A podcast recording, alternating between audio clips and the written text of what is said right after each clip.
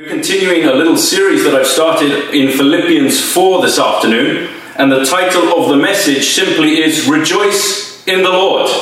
And so, if you have your Bibles with you, turn with me to Philippians 4, verses 4 and 5. We're going to go on a bit of a journey on how we can rejoice in the Lord irrespective of our circumstances and remind ourselves that God is always near. So, Philippians 4, verses 4 and 5. The NIV version reads, Rejoice in the Lord always. I will say it again, rejoice. Let your gentleness be evident to all. The Lord is near. And so, an opening question for us to consider this afternoon is do we see and acknowledge God's hand in every circumstance in our lives, or do we believe that God is somehow only invested and interested and engaged in the good parts of our lives, in the parts of our lives where things are happening well? As people that live by faith, it is crucial that we remember that real faith will always rejoice in the Lord because we know that He is sovereign and therefore He is actively involved in every part of our life. And therefore, the reason for a believer's joy will always orientate around the presence of God. The psalmist declares that to us in Psalm 16. In His presence, there is fullness of joy. And so we see here in Philippians 4 that Paul's words to the church at Philippi is a very clear and a very radical call to faith for anyone going through trials, difficulties, or challenges. And if a Christian believes that his life and all of his circumstances or their circumstances are in the hands of a sovereign, loving Father, then we can always find time to rejoice. And so the context in this portion of Scripture, as you will see if you read the preceding three verses in Philippians 4, is that these are people that have not only begun well, but they've journeyed to a point, and now maybe they're struggling in their faith. They're having second thoughts. Things are emerging, trials and challenges that are raising questions in their lives. And I'm sure that some of us can resonate in that aspect of our own lives where challenges start to emerge when we find ourselves in the seasons that we do. Perhaps they're thinking, well, they've counted the cost of following Christ, and maybe they're even contemplating, having second thoughts, a bit of hesitation, a little bit of thoughts around, do I want to continue this journey? Maybe that would resonate with us this afternoon. So we've got three learning outcomes for us as we embark on this journey this afternoon together. The first is retain your joy. That's number one. The choice to retain our joy is more often than not in stark contrast contrast to how we often feel. It's difficult when things are going bad, when challenges are evident in our lives, when things are seemingly not going our way, to choose to rejoice. And yet, that's a commandment that we're given here from Paul in Philippians. It's not exactly easy to rejoice when we go through things that we don't think we deserve to go through as believers. But in these moments, we have only two options they both produce very, very different outcomes in our lives. We can allow our feelings and our emotions to dictate every facet of our life, and we can stumble from one disappointment to another, one failure to another, all enjoying or going, enduring rather, fluctuating emotions. That approach produces no growth, no maturity, and no freedom and no victory that is found in Christ. The alternative choice is much healthier. It's life giving and it's life changing. But here's the reality it's going to cost us substantially more this afternoon to make that choice because we have to choose to obey the command to rejoice. Paul makes it clear because it's a double instruction and it's for emphasis, but it's also for a reminder to us this afternoon that our names are in the Lamb's Book of Life and the Lord is nearby. So, friends, on those two things alone, every believer should be able to rejoice. Simply put, don't surrender your joy. Paul specifically encourages us to rejoice. It is not a struggle that we should endure every day of our lives. And it's, Paul is not suggesting that we should even rejoice in spite of our circumstances. And it goes even beyond reluctantly, reluctantly rejoicing. We should rejoice in the goodness of God and every single blessing that has been made available to us this afternoon. And we read similar context, similar thoughts and reflections in the book of Hebrews, where the believers are encouraged by their faith to fix their thoughts on Christ. Hebrews 3, verse 1. But also Hebrews 12, verse 2. Fix your eyes on Jesus. And it is when we take time to look to God that we can truly rejoice. For He is good, He's kind, He's loving, and He's merciful. And He's also perfect in all of His ways.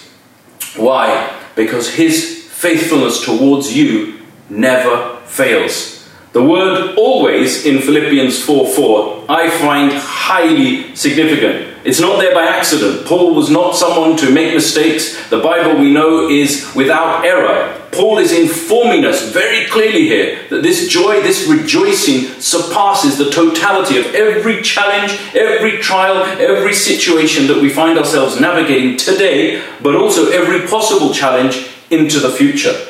And it's easy to rejoice when things are going our way, right? It's easy to worship God, to celebrate Him when we get the breakthroughs, when we get the provision, when we get the increase, when we get the favor. But when we take a step back from our lives and we look at it objectively, we all have much to be joyful for. Now, Paul, it's very evident, was a keen advocate of joy because he perpetually references this word in various letters, and so he has clearly learned to master joy in his own life. Now, perhaps the reality for you today is that you have spoken against another believer. Perhaps you've experienced a broken relationship that you haven't forgiven. Perhaps you're just on, on a bit of a downward turn. You're, you're questioning life. You're wondering where God is in the midst of your situation. And therefore, we struggle to find joy. Paul speaks very clearly here in Philippians 4 the first three verses, but also in verse 5, that relationships in the body of Christ play a huge role for believers finding joy. So, some of us this afternoon, it's an opportunity. Pick up the phone, apologize, demonstrate some forgiveness, allow the peace of God, which surpasses all understanding, to fill your heart Allow yourself the opportunity to more intentionally engage with other members of the body of Christ. Allow your heart to be free of the bitterness and the hurt and the pain. And in those moments when those things are achieved and we have gotten rid of them, we walk in the joy of the Lord. Because those acts position you and I to experience a tremendous outpouring of God's rich and perfect joy. It is no accident, by the way, that love precedes joy in the list that is given on the fruits of the Spirit in Galatians 5. Joy, you will find, will remove the walls of hostility, will cause the hurts and the pains to melt away that may have developed from broken relationship, from challenges, from people falling out with each other in the body of Christ. And clearly, you can see if you take time to read Philippians 4, verses 1 to 3, that there's an issue between a couple of women there that Paul is actually referencing here in verse 4. Make no mistake, your joy in the Lord should eclipse every circumstance and every situation that you have ever found yourself in. Remind yourself of this your joy is in the Lord, which essentially means that that joy emerges from your heart and life, from the relationship, the life, and the power of God that is flowing in and through your life this afternoon. Point number two, learning outcome two for us this afternoon, is the first part of verse 5, simply titled Be Christ like. So the first one, first point is to retain your joy. The second point is now be Christ like. You know, your reputation, that's what people think of you. Your character, well, that's the real you. And we always should pursue developing our character. Don't worry about your reputation. Pursue your character being refined and honed and shaped by the Word of God. The goal for every Christian, I could argue, really, is found in Ephesians 5, verse 1. Be imitators of Christ in all that you do. One of the biggest challenges for us following Christ is that consistency and that continual commitment to embrace the heart and character of Christ in our daily lives. And that's likely to be the first thing that we surrender when we go through challenges, when we go through issues. And yet, Paul here encourages the Philippian believers and you and I that we can maybe allow ourselves to reconsider our commitment, but if we choose to live in the spirit of gentleness, victory is our portion.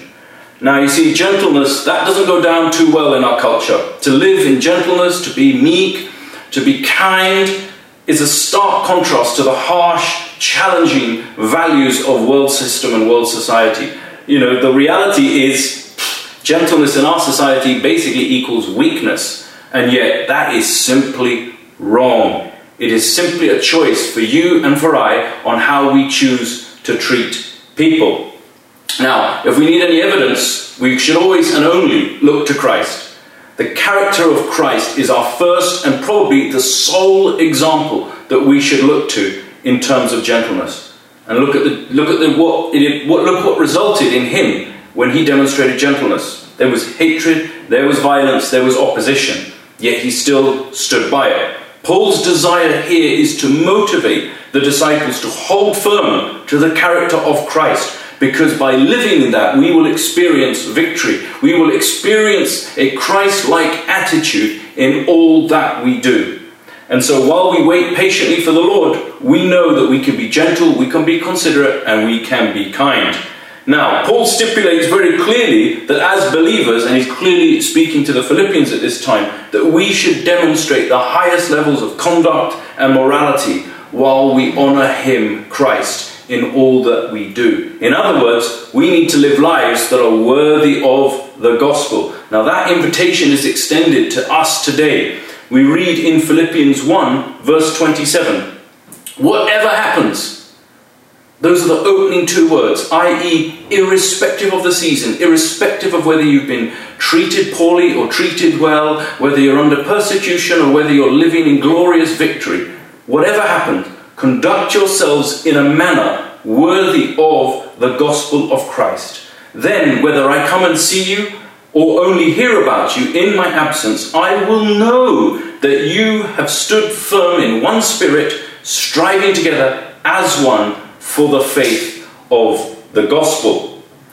Now, that leads me on to my third point this afternoon, and it's a word that some of us, I feel, definitely need a reminder on. Jesus is nearby. We read that very clearly in Philippians 5, the second portion. The central focus of the gospel for you and for I is that God is nearby. He's close. Be assured of this this afternoon. Our God is not distant. He distant. He is close by. In Christ Jesus, God has subsequently come close. And so, whatever we experience in our lives, in our homes, in our workplaces, the Lord is near. Whatever trial, whatever circumstance you're going through, the Lord is near. Why? This affirmation is intended to bring us comfort, to bring us encouragement, but also to bring us confidence that God is invested and interested, intricately interested in each of our lives. The psalmist makes it clear in Psalm 46, verse 1 the Lord is our refuge and our strength, our very present help in times of needs. Which means He's close by, He's there in our lives. But also, we read in Psalm 145, verse 18 the Lord is near to all who call on Him, to all who call on Him in truth. Remind yourself of that this afternoon, friends. He is near. He's not distant, He's not aloof, He's connected, intricately and intimately with you, and He desires that you would know that in your journey with Him.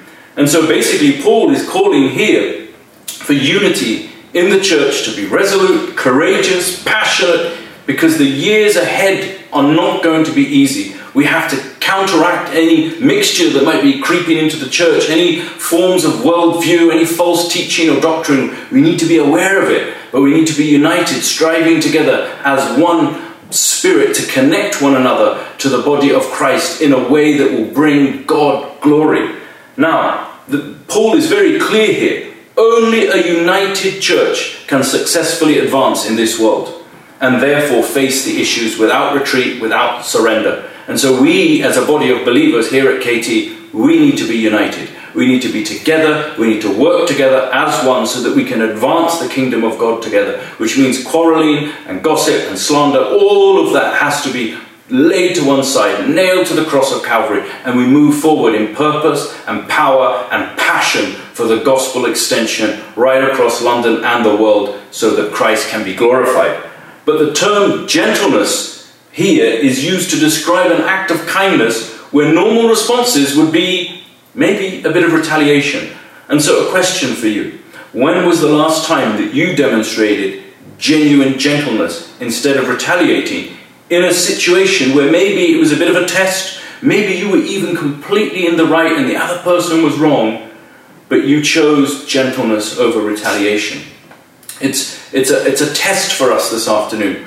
Remind yourselves also that the Bible was written for us and for our benefit. It is to equip, to encourage, and teach the body of Christ in how to live a life that is worthy of the gospel. Clearly, Paul was ahead of his time.